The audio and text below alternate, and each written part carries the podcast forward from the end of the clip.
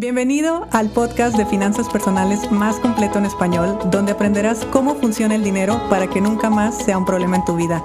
Mi nombre es Idalia González y estoy feliz de que estés aquí. Bueno, iniciamos con la buena noticia de que tenemos nueva masterclass en puerta este 18 de mayo a las 10 de la mañana hora de la Ciudad de México. Por ahí en mis redes sociales te estoy dejando todos los horarios de todos los países para que vayas y veas a qué horas va a estar, eh, va a ser la sesión en vivo. Esta masterclass lleva por nombre Permite que llegue más dinero a tu vida. Es especialmente para aquellas personas que quizás siempre han tenido el proyecto de cambiar de empleado a emprendedor, pero hay algo que los ha frenado, no toman acción o bueno, hay un salto ahí que todavía no se da.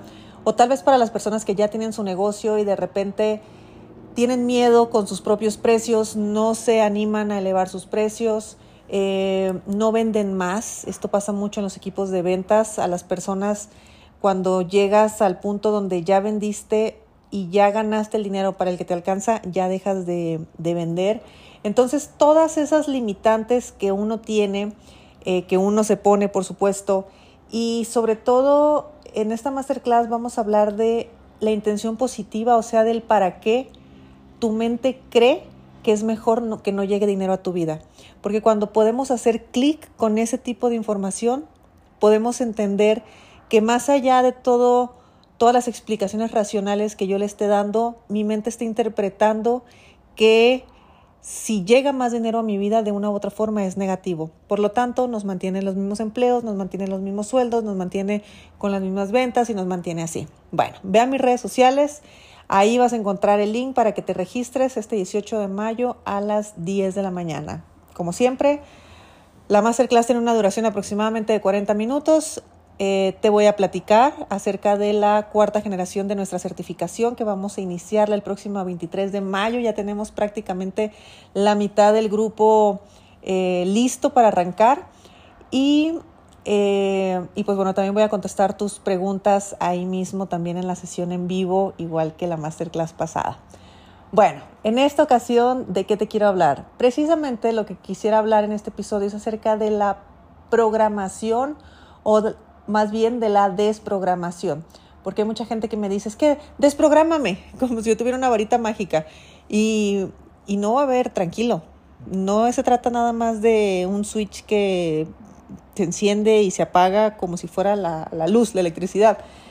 La programación es todo un proceso que se vive durante muchos años y, y, de muchas formas que está constantemente, estamos constantemente expuestos a cualquier tipo de programación y eso al final de cuentas hace que tengamos el día de hoy ciertas creencias, cierta información en la mente que nos da cierto resultado allá afuera y eh, pues será bueno, será malo, como cada quien lo, lo vea, cada quien lo interprete, pero entonces, ¿qué significa desprogramarnos? Bueno, acuérdate en la televisión anteriormente cómo eh, se hablaba acerca de programación para niños, la programación de la tarde, la programación de la mañana, y te mostraban programas, espectáculos y, y, bueno, eh, estas pues estos programas, así se llamaban, así se llaman, así simple, que, que te iban enseñando, te iban mostrando ciertos modelos de la vida social. Eh, los años 90, por ejemplo, 80, 90, recuerden todo el boom que hubo de novelas, de novelas de Televisa aquí en México. Y aparte esas novelas se exportaron en muchísimos países que, que eh, conocen a México como el país de las, de las telenovelas. ¿Y cuántos de ¿Cuántas personas no quisieron por ahí también convertirse en actriz, en actores de Televisa y estas cosas? Claro, porque era una programación. A ti te iban programando y esa programación, claro que eh, siempre tenía un, un patrón que se estaba repitiendo. La chica pobre que se casa con el rico y son felices para siempre, la familia que se interpone, la suegra mala. Si se daban cuenta, todas las historias eran iguales. Incluso Vean la programación que nos daba Disney o que nos daban las caricaturas de nuestros años, eh, que era muy similar, la princesa que rescatan eh, del, del, lobo feroz o de la bestia y de eso. Entonces llegaban por mí en un caballo blanco, el príncipe me daba un beso y era feliz para siempre. Entonces todo eso por supuesto que nos fue programando, por supuesto que fue haciendo que nuestra mente creyera que todo eso es eh, pues lo normal, lo natural y lo que había que suceder. ¿Y qué buscábamos ya cuando éramos grandes? Pues eso, el príncipe, el, el, la pobre que se casa con el rico, el hombre que viene y nos resuelve la vida financiera, sin embargo me peleó con la suegra y bueno, todo. ¿Por qué? Porque hubo una exposición ante una industria, en este caso la televisión, que te estaba programando para que tú pensaras, actuaras y sintieras de determinada forma. Tema pandemia fue un tema de programación también. ¿A qué nos programó a tener miedo? Así de fácil. Y aparte, una persona con miedo, pues una, es una persona que baja sus defensas. Por lo tanto, también ahí hubo eh, alguna consecuencia. Y todo, todo, todo nuestras vidas nos ha estado programando. Por ejemplo, los bancos tienen desde los años 90 más o menos que nos están programando a aprender a relacionarnos con máquinas en vez de con personas. Acuérdense, por ejemplo, cuando empezamos a tener tarjetas de débito, ir a un cajero automático era algo súper raro. Eh, de hecho, la gente iba y cobraba en las cajas. Y no solo con su tarjeta, con cheques, todavía con cheques. Y si ahora tú vas a un banco, es difícil que puedas entrar al banco. En la puerta hay una persona que te dice, no, vete al cajero y resuélvelo en el cajero y haz todo en el cajero automático. ¿Por qué? Porque ya se llevan como 20 años que nos han estado programando a que el tema del dinero va a ser con una máquina, tiene que ser con una máquina, tienes que confiar en una máquina. Entonces nosotros ya vamos con toda la tranquilidad del mundo a un cajero automático y retiramos, depositamos y todo eso. ¿Por qué lo podemos hacer de forma tan natural? Porque fuimos programados para eso. Entonces, durante toda la vida hemos estado expuestos a muchísimos eh, estímulos y a muchísimas industrias que su trabajo ha sido programarnos. ¿Para qué? Pues para todo. Para ser pobres, para ser mediocres, para comer mal, para eh, pensar en los cuentos de hadas, para muchas, muchas, muchas cosas. Entonces, ¿qué es la desprogramación? Bueno, la desprogramación es primeramente darte cuenta que tú has sido programado. Porque nosotros creemos que creemos lo que creemos por, por, por, generación espontánea, porque somos muy inteligentes y porque según nosotros sacamos nuestras propias conclusiones solos. Cuando en realidad, no, todas esas ideas han sido insertadas de una u otra forma, las hemos eh, normalizado y las hemos aceptado como verdad absoluta. De hecho, yo a mis alumnos muchas veces les pregunto, ¿a quién de aquí le consta que la Tierra es redonda? Porque todos creemos que la Tierra es redonda. Entonces, ¿alguien acaso ha salido al espacio? No, pero las fotos, no, pero las cámaras, no, pero esto, no, pero la otro. Sí, me, parece muy claro. Pero también los terraplanistas tienen em, argumentos que al menos a mí me han hecho dudar. Y nadie que yo conozca ha ido al espacio y me puede decir exactamente si, si es redonda. Puede ser que tú conozcas a alguien que ya lo hizo, yo no. Entonces, ¿no será que eso también fue una programación? Yo lo pongo sobre la mesa, porque una idea tan, tan, tan arraigada, tan clara y que todos cuando pensamos en el planeta Tierra pensamos en un globo azul. Hemos estado programados con esa imagen desde toda nuestra vida.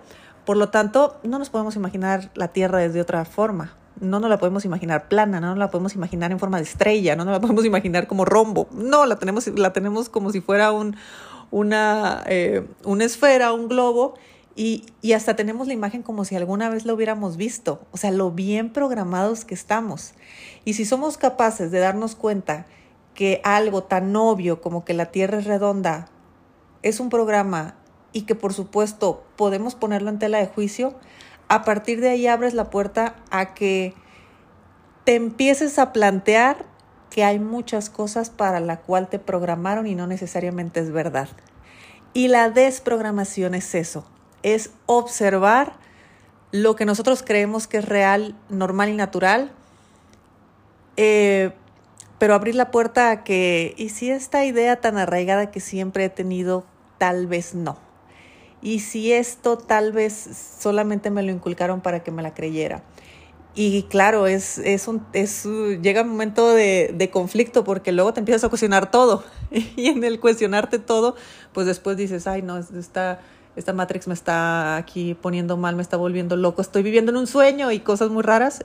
Y, y claro, sí sucede, porque de verdad empiezas a cuestionar todo. Entonces en ese cuestionar todo llega el tema del dinero. Y te das cuenta que estamos programados también para el tema del dinero para lo que sea que tú tengas como resultado, ha sido programado para eso. Entonces, desprogramarnos es darnos cuenta que ese programa no necesariamente es real. Que sea tu programa no necesariamente es el programa verdadero o, el, o la realidad verdadera, la realidad real, valga la redundancia. Así que eso significa desprogramarnos. Es, es un tema bonito, es un tema intenso.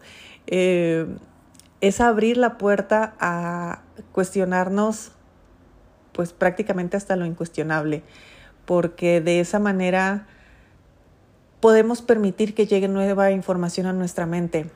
Constantemente eh, nosotros estamos recibiendo mucha información, mucha, de todo tipo, todo el tiempo, demasiado estímulo de cualquier medio, sobre todo por internet. Ahorita que tenemos el teléfono tan a la mano y que estamos haciendo scroll muchísimas veces al día en internet, a nosotros nos están bombardeando de información, bombardeando de publicidad, bombardeando de contenido, bombardeando de todo. ¿Cuál es el contenido que, al que le hacemos caso, al que consideramos normal? Pero de una u otra forma, un día ponte a analizar, oye, ¿por qué mi algoritmo cree que a mí me interesa esto? Y te vas a dar cuenta que es programación, es programación, es programación. El algoritmo, al final de cuentas, te está programando para reafirmar que lo que tú crees que es verdadero sea verdadero. Eh, por ejemplo, si hablamos de política y tú eres partidario de, determinada, de determinado color, tu algoritmo te va a mostrar todo lo que hable bien de ese color y todo lo que hable mal del color contrario. No importa qué color le vayas, el algoritmo sabe perfectamente bien cuál es, eh, tú eres simpatizante, por lo tanto te va a mostrar eso. ¿Y qué va a causar eso en ti? Que tú cada vez estés reforzando más tu idea y estés creyendo que todo es así, que todo el mundo piensa así, que es la verdad absoluta y demás. Compa, te programaron, eso pasó, eso está pasando. Así que cuestiónalo todo, todo, todo, todo, porque viéndolo con estos anteojos, eh, te puedes encontrar otras realidades y esas nuevas realidades puede ser que te convengan más. Eh, esas realidades son las que te abren la oportunidad a eh, a nuevas vidas o nuevas formas de vida, porque dejas de creer que la tuya es la verdadera y la única real y empiezas a considerar que hay otras formas de vivir, otras formas de eh, tener una vida económica, otras formas de disfrutar el dinero, otras formas totalmente contrarias a las que tú tienes el día de hoy. O sea que los resultados económicos son completamente diferentes a los, a los que hay el día de hoy. Así que bueno, esta fue mi reflexión de hoy. Estoy terminando la semana intensa, muy, con mucha reflexión, eh, invitándote a cuestionar todo, por supuesto. Y nos vemos el 18 de mayo en la masterclass. Vete a mis redes sociales para que te registres. Te va a llegar a tu correo electrónico el link de ingreso.